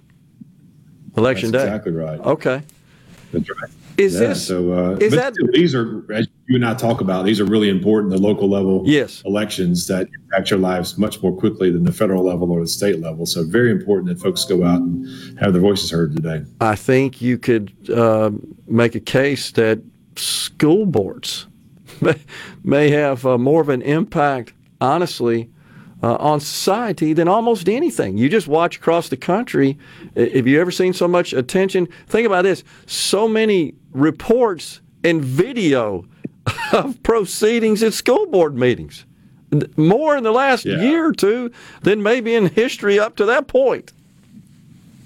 Yeah, it's it's uh, look, school boards are incredibly important, and, and I heard your segment there prior talking to about school choice, and uh, having good school boards who understand it's all about the students as opposed to the institution uh, is what's really important and making sure that you understand these folks can raise your taxes. Yeah. Uh, so making sure you've got a conservative minded individual in there who really is focused on the child above all else is really important. So I hope folks will pay attention today, as well as election commissioners. Yeah. You know, we've talked about that before. The job that, that falls on their shoulders, making sure we have clean voter rolls is, is of utmost importance to election integrity. And so making sure we have great commissioners who understand their job really important as well. Yeah, that's absolutely a great point because, as, as you and I have discussed so many times, when you when you've got voter rolls that that uh, contain errors and just erroneous, invalid information, uh, you're just opening up the door for uh, for anomalies.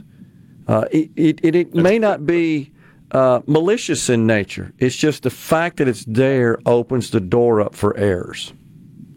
That's exactly right. And you and I talked about a bunch over the last four years. We started with uh, 43 counties of the 82, 90% or above. Um, so we've got that down to about 20 now, doing a lot of good work with our good. counties, making sure that they understand how important that is, but also educating Mississippians about whose job that is. Who should I hold accountable to make sure my voter rolls are clean? So as we do that, you're going to continue to see that number fall. So we're really excited about that work. Yeah. All right. So give, give us a bit of a, a um, I guess, a conclusion, if you will, on some of the voting day anomalies in Hinds County. What whatever shook out of that? Yeah, so basically, uh, what sounds it is a simple mistake. Uh, it was unfortunately done on a, a big day. So uh, you have split precincts that you and I have, have discussed before, and in those split precincts, typically you're going to have different ballot styles. So uh, a ballot style is say you live on one side of the street, I live on the other side of the street. Uh, I am in one house district and you are in the other house district. Yep. So that ballot style, though we voted the same precinct, we're going to have different people uh, for our House of Representative election. So we're going to have a different ballot style for that, that shows who is different, who are the different candidates in our uh, precinct, but Yep. also street lines, whatever the line is. So you've got a different ballot style that has going to have a different candidate on it. Well, in those split precincts, what they did was say, say in precinct A, you need uh, 52 ballot style one, and you need uh, 510 ballot style two. Yep. Well, they flipped it. Ballot style one got 510, ballot style two got Ah. 52.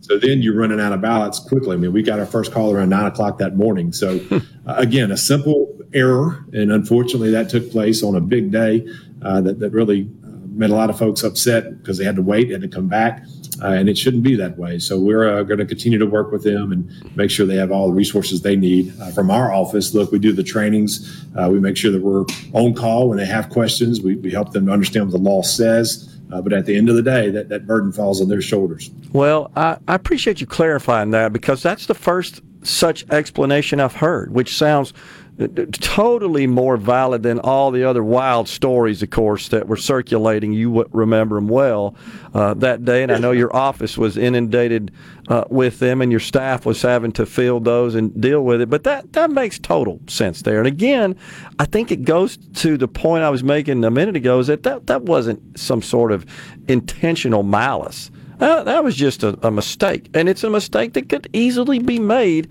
with the split precincts. I happen to vote at one of those, and you can tell because, as you're well aware, when you when you present your ID, um, and the person checks you off and makes sure you're supposed to be there, and they'll inform the person who hands you the ballot they need ballot X instead of just having one stack of the same ballot where that's not even a question, they just hand you one. They inform the person this is the one you need, and I always check it, make sure that matches what they said I need, and and I know based on the candidates anyhow. But that's what happens.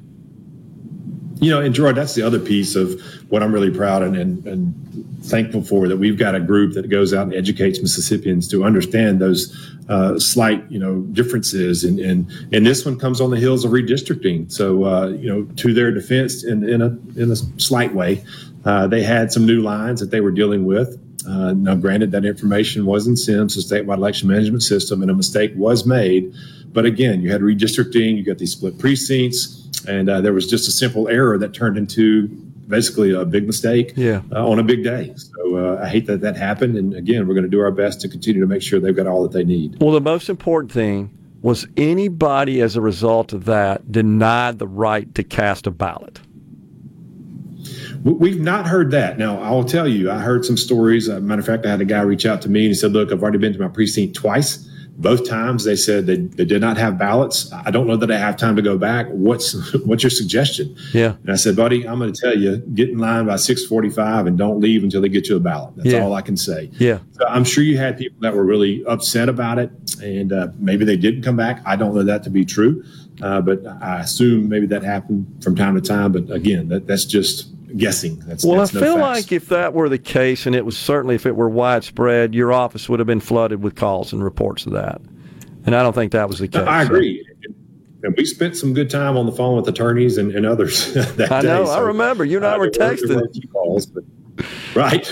it, it was uh, it was real time. I mean, it was it was a live wire for a few hours there. But uh, I know you mobilized your team and and uh, dispatched them out uh, to the precincts, to the locations, to make sure everything got back to, to order. And uh, it's an unfortunate thing. And and my guess is that.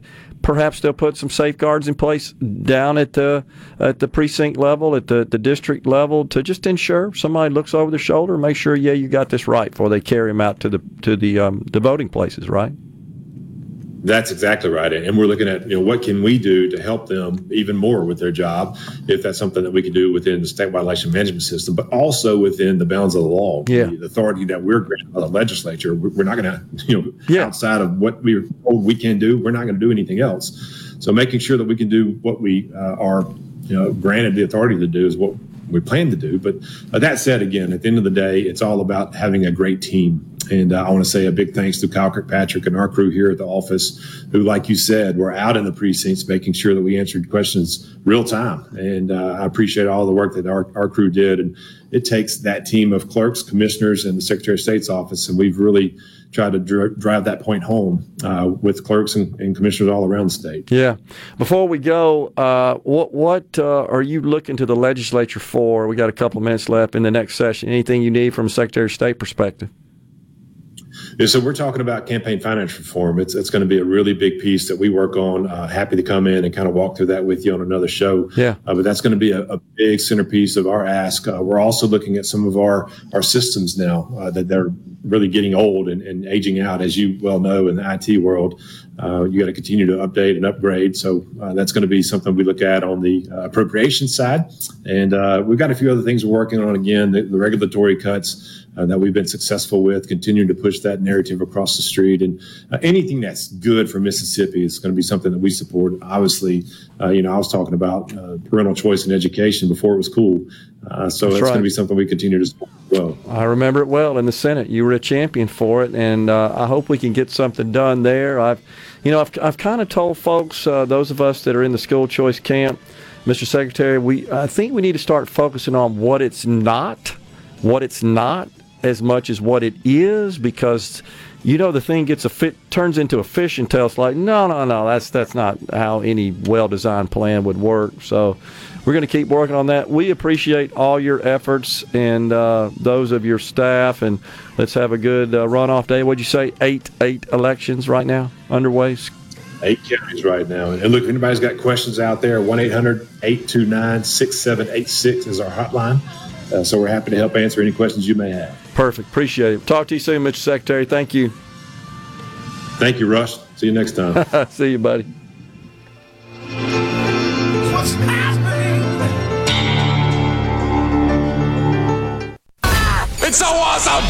Middays with Gerard Gibert Come on, let's get on with the show! on Super Talk, Mississippi. Two, three, four.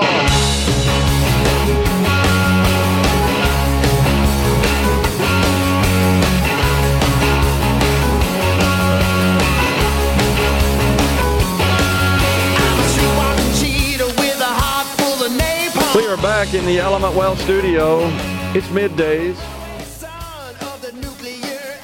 Are you thinking about or planning for a retirement? Do you have a plan? Go to myelementwealth.com or call 601 957 6006 to let Element Wealth help you find your balance between income growth and guarantees. The C Spire text line 601 879 4395. Don't forget the Sports Talk team is going to be at the Country Club of Jackson today, and that's because the Conerly Trophy, the C Spire Conerly Trophy, will be presented to the season's top college football player. You know, yesterday we had Congressman Michael Guest on the program. We were talking about Representative George Santos from the Empire State of New York, who's just been a fraud from day one, honestly.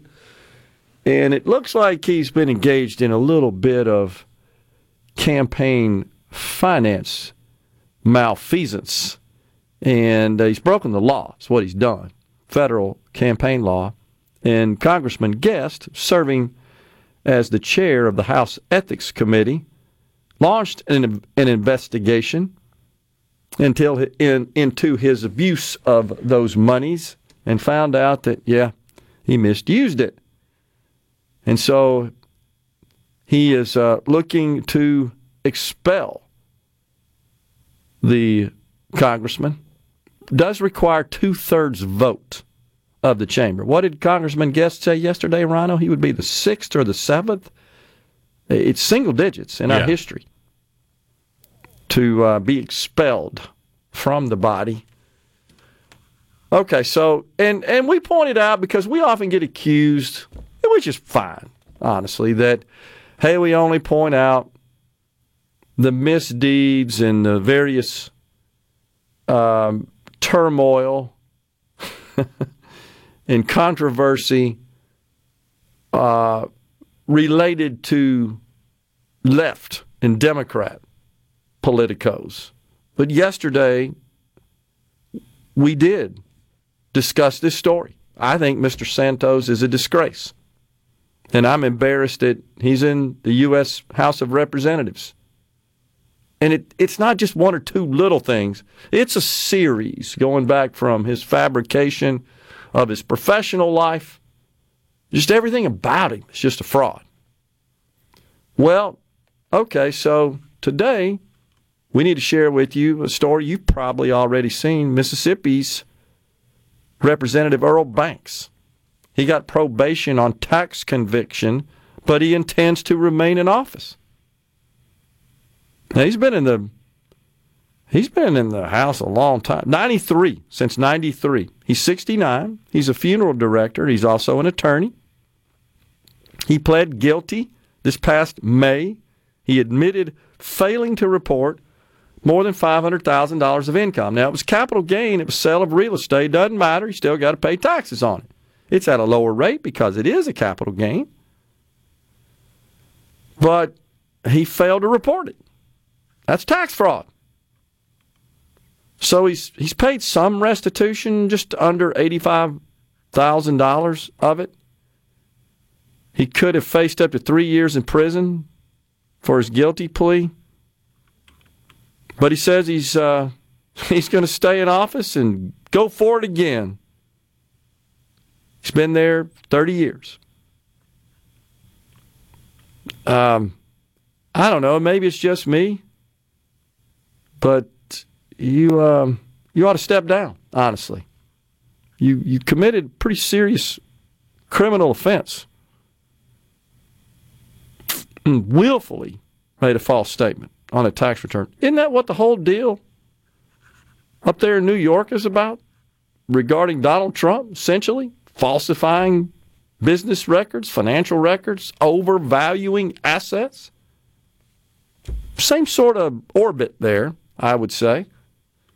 And that gets national attention on a daily basis. Now I get it. He's a he's a former president and we're talking about much bigger dollars, but scaled. But those much bigger dollars were in the format of loans that were paid back. Correct. This and, is dealing with taxes and the IRS. Correct. And insurers and bonding companies who accepted those valuations and who got paid their premiums, their bonds, and so forth. They're, they're, I can't find a damaged party, but in New York, we've talked about that. It is very complicated uh, if you sort of exaggerate uh, financial valuations like that, even if no one is harmed, it it still be con- could can be considered a crime. It's bizarre to me. And typically, when you're, you're dealing with economic matters, there needs to be some damaged party. Did they have some economic damages? Did the bank get stiffed? Did the insurance companies get stiffed? Did anybody else lose money on these alleged overstatements of value? There's no such record of any of that. And that point's been made countless times. And I still scratch my head on, well, the banks never came out and said, hey, Mr. Trump, we don't buy your valuation. In fact, I've never known any bank to give anybody a dime on a piece of real estate without having a separate third party appraisal, like you would on a standard residence. You ain't getting a mortgage loan without an appraisal. And you're paying for the appraisal, by the way. So I scratch my head on that. It's a bit of a double standard. I accept that it's different states and there's different laws. But this is a federal matter with respect to representative banks because this does concern his his federal income tax return.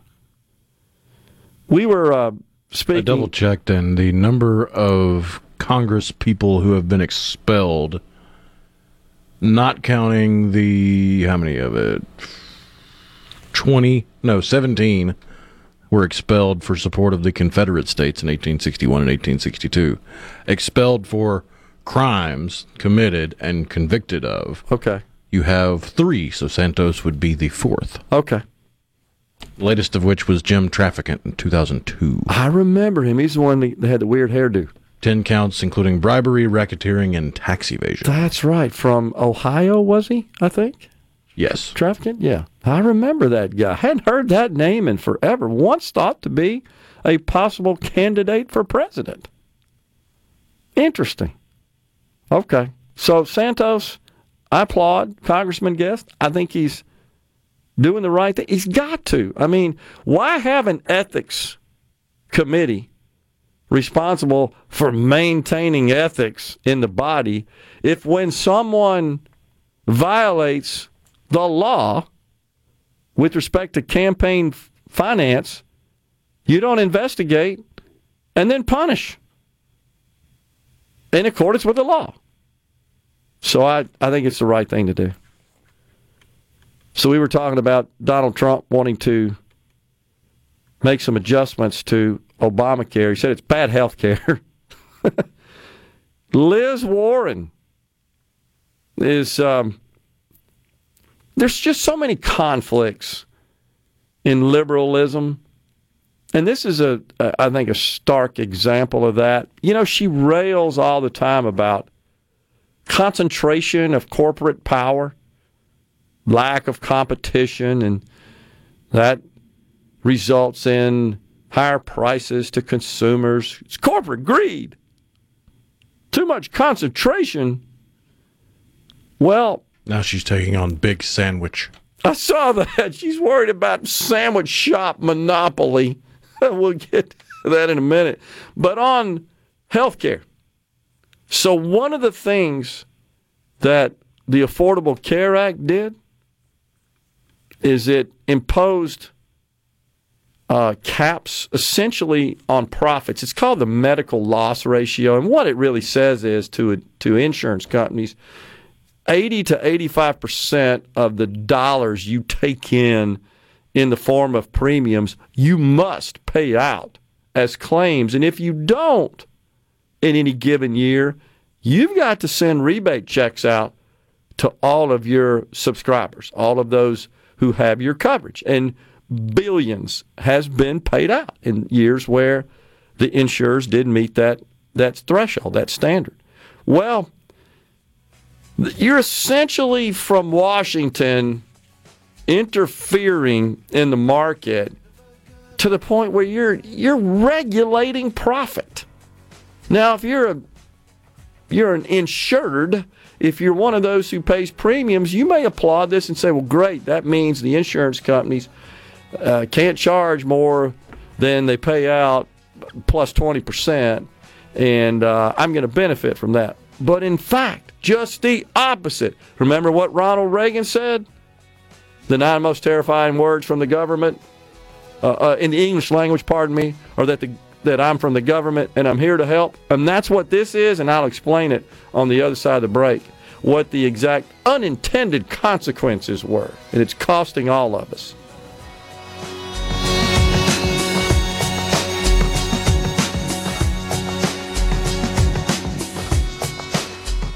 Interrupt this program. Gerard Gibert. Here we go. This is huge. Huge, huge news. Huge, huge, huge news. Huge. You need to listen to this. Middays with Gerard. Super Talk, Mississippi.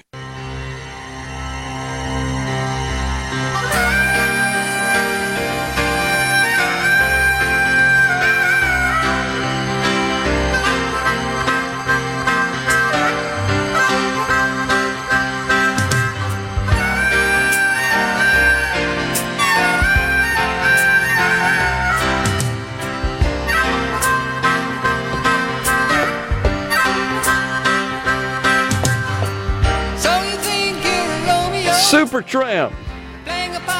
Breakfast in America, the album. I remember it well. 77, 78, something like that.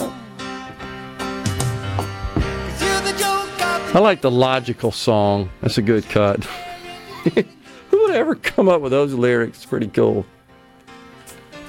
We are back. We're in the Element Wealth studio once again. So, oh, on the C Spire text line, come on, a lot of them are crap. He ticked someone off and got made an example of. I guess we're talking about Santos or Earl Banks. I'm not really sure because we discussed both. Which one? The person goes on to say, I'm not a dumb redneck, sir. You actually think the majority of politicians are not owned or less than upstanding citizens. I have grave opinions about you. okay. I I have never said anything um, either affirming or denying such. I don't think I've ever made any blanket statements about politicians being owned or not. I don't even know what that means exactly. What does that mean? How do you own someone? Um, is this person just aggrieved because it was Mr. Santos or Mr. Banks? Let us know. We'll check back. I'm just reporting what's actually going on there. those are those are uh, valid uh, situations. Not making anything up, not speculating. It's uh, what's actually taking place. I was talking about Liz Warren. Of course, she a proponent, as we're all Democrats, of the Affordable Care Act, aka Obamacare. But she's one that rails on consolidation and concentration and monopolies. And you just pointed out now she's all upset that Subway is uh, looking to sell the family owned business, started by a family, to a private equity firm that also owns some other sandwich shops. She's worried about how that might impact competition. These people really don't know how all that stuff works. I swear they don't. They just don't. Uh, at some point, when do you come to the realization where, hey, you know, you don't have to eat a sandwich. You can buy something else. Nobody's putting a gun to your head saying, you'll go buy from one of these sandwich shops owned by this private equity firm.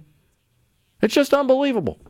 There's complete lack of understanding of market reality. Of course, she doesn't want to. She wants to be the all powerful authoritarian of the $23 trillion economy. Well, with respect to the Affordable Care Act, which is anything but, nothing spurred industry consolidation in healthcare more than the Affordable Care Act. And again, when you think about this medical loss ratio, they really thought they had them there, Rhino. Uh, we'll get those insurance companies 80 to 85% of everything you're taking in, you're paying out. Except, as is almost always the case, these private companies are smart. Quite honestly, health insurance is really not a very profitable business. You look at the top five insurers in this country that write the coverage for 85% of commercial health care insurance in this country. Their total profit combined for a year is less than two quarters of apples. They really don't make a lot. And I'm not defending insurance companies here. I'm just sharing with you the financial facts. But so they seek to try to overcome this medical loss ratio imposed on them by the federal government. And guess what they do? They acquire pharmacy benefit managers, specialty pharmacies, healthcare providers. They get into all sorts of other lines of businesses that are complementary so that they, they then own the supply chain. It's called vertical integration. That's exactly what Liz Warren gets all bent out of shape about on a daily basis. And it was that law that spurred such vertical integration in healthcare. They get you coming and going, so to speak. Can't make money over here. Okay, we'll make it over there.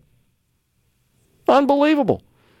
United Health, Cigna, two of the biggest, uh, uh, Aetna, three of the top five insurers in the country. They're they're each have affiliations with huge pharmacy benefit managers, which aren't regulated in the same way. It's a way to produce the profit that they seek. That's what companies do. They seek profit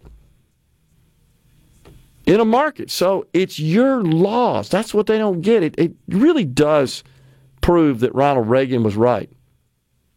I'm from the government. I'm here to help. Or the nine most terrifying words in the English language. That's exactly what happened here. The concept, of course, is it somewhat has merit. Hey guys, you're going to have because it's a regulated industry. You're going to have to pay out a certain amount of what you take in. You just do. Okay, but nobody really accounted for the fact that these are really smart folks and they, they got around it, so to speak, in a legal way. And now we all pay for it. So I don't know what this person's talking. What is he talking about? I'm still asking, are, are you upset about uh, my report on Representative Earl Banks in Mississippi or Congressman George Santos in the U.S. House? What, what's, what's your issue here? That's to someone on the C Spire text line.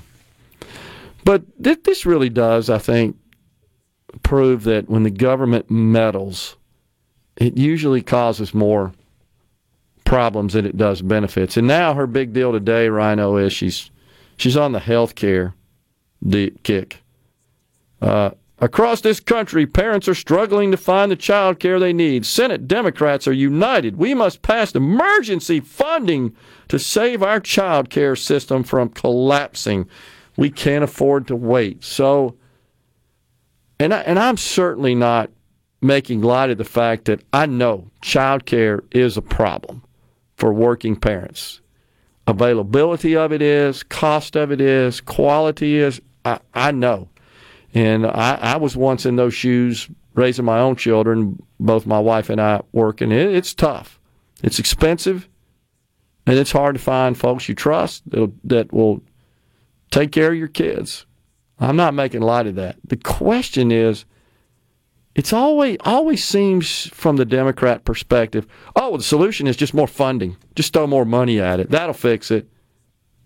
Well, how do you know that? I mean, if, has anybody really done a, a thorough review of what the core problems are before we just assume that, oh, well, the Senate Democrats, we got the right idea here. We're just going to write more checks. We're broke and getting broker.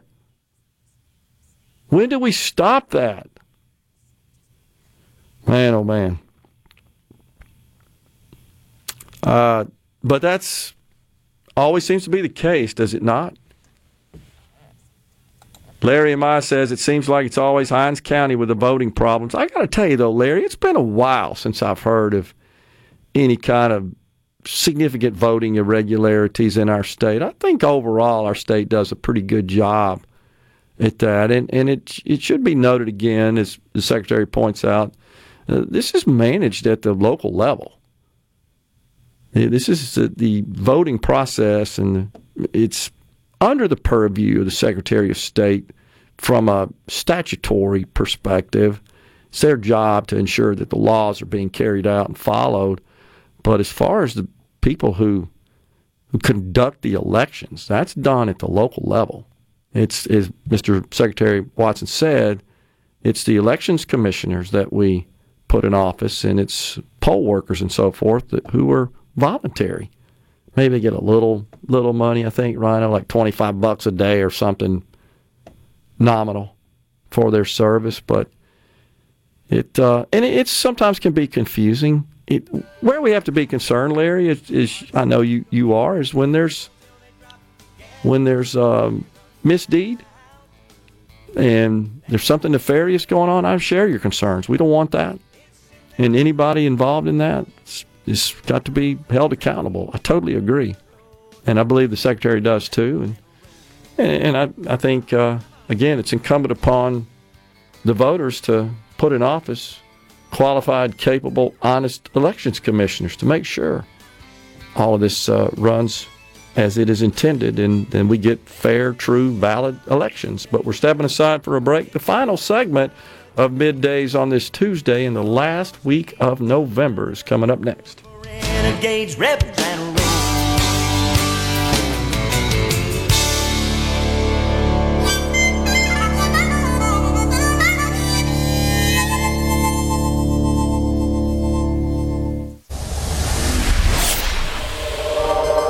Gerard Gibert. Going beyond the headlines, breaking down the stories that matter to Mississippi. Middays with Gerard on Super Talk Mississippi.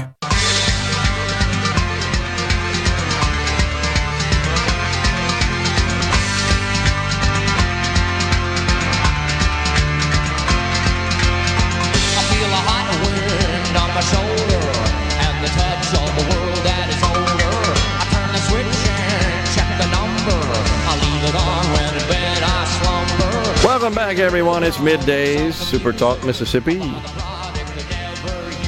William and Brandon asked who's moderating Thursday evening's debate featuring Governor Gavin Newsom of California and uh, Ron DeSantis, the governor, also presidential candidate, governor of Florida. It's Sean Hannity who'll be handling the moderating duties there. That should really be something.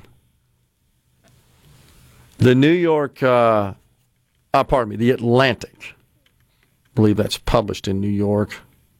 And you think it's fair to say it's a left leaning publication. Article entitled Why America Abandoned the Greatest Economy in History. Wow. And what they're referring to is probably not what it seems. They're referring to how Ronald Reagan really messed everything up. He he pared back government, slashed taxes on the rich and corporations. He gutted business regulations and antitrust info- enforcement. And that caused inequality to soar while living standards stagnated and life expectancy fell behind that of peer countries. It wasn't cause of that, you fools. That's not why life expectancies fell in this country relative to Norway and the UK. And they talk about how, in the article, how children had a better chance of out earning their parents than those born in the U.S.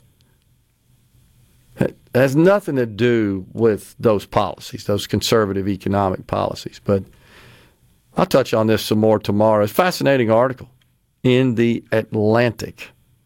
Kind of interesting.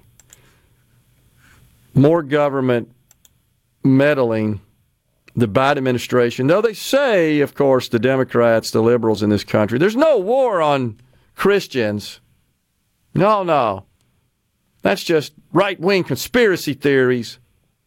19 GOP attorney generals have warned that a new rule being issued by the Department of Health and Human Services, the U.S. Health and Human Services, would make it extremely difficult, if not impossible, for Christians to serve as foster parents. And it's because, once again, just like we've said, Rhino, these Democrat Party is completely beholden to gender, climate, and race. It's about gender. They want to make sure that um, if they come into your home, if children are placed in your home, that you're going to refer to them by their preferred pronouns, not their pronouns that correspond with their actual gender, their sex assigned at birth, based on, oh, I don't know, their anatomy, simple stuff like that, their DNA. This is sad. In a time when we need people to serve as foster parents, of course, this party has to inject this gender ideology stuff in there. Just how often does that even come up when you're trying to play? Are they worried about pronouns or not getting beat by somebody, abused physically? How about eating, having a roof over their head? Some reasonable stability as a child. And we're worried about pronouns? Unbelievable. In other news with respect to the war on Christianity, which of course doesn't exist, that's just a ruse. You probably heard the story already, but if you hadn't, the Satanic Temple of Wisconsin. Uh, they sort of crashed the Christmas tree festival in a Wisconsin town by including a satanic Christmas tree. I guess you can't call it a Christmas tree, it's just a satanic tree. So these worshipers, they're non theistic. I think I said that right. And the group. They're ad- oxymoronic at that point. exactly. The group. Are you worshiping Satan or not? I, mean, I agree. And I'm looking Or are you just it. trying to be edgy for attention? Because uh, yes. mommy didn't hug you and daddy never told you I love you. The museum where these Christmas trees are displayed, which includes the satanic tree, was allowed by the CEO of the museum, said there was no hesitation. We're not a religious organization. We focus on trains. It's a train museum. But it's a Christmas tree that they mocked with this tree in the shape of a typical conical Christmas tree, but it's got ornaments such as Hail Santa in an apparent cheeky nod to Hail Satan. It's incredible. We're out of here today, folks. Thanks for joining us. Back with you again tomorrow. Until then, stay safe and God bless.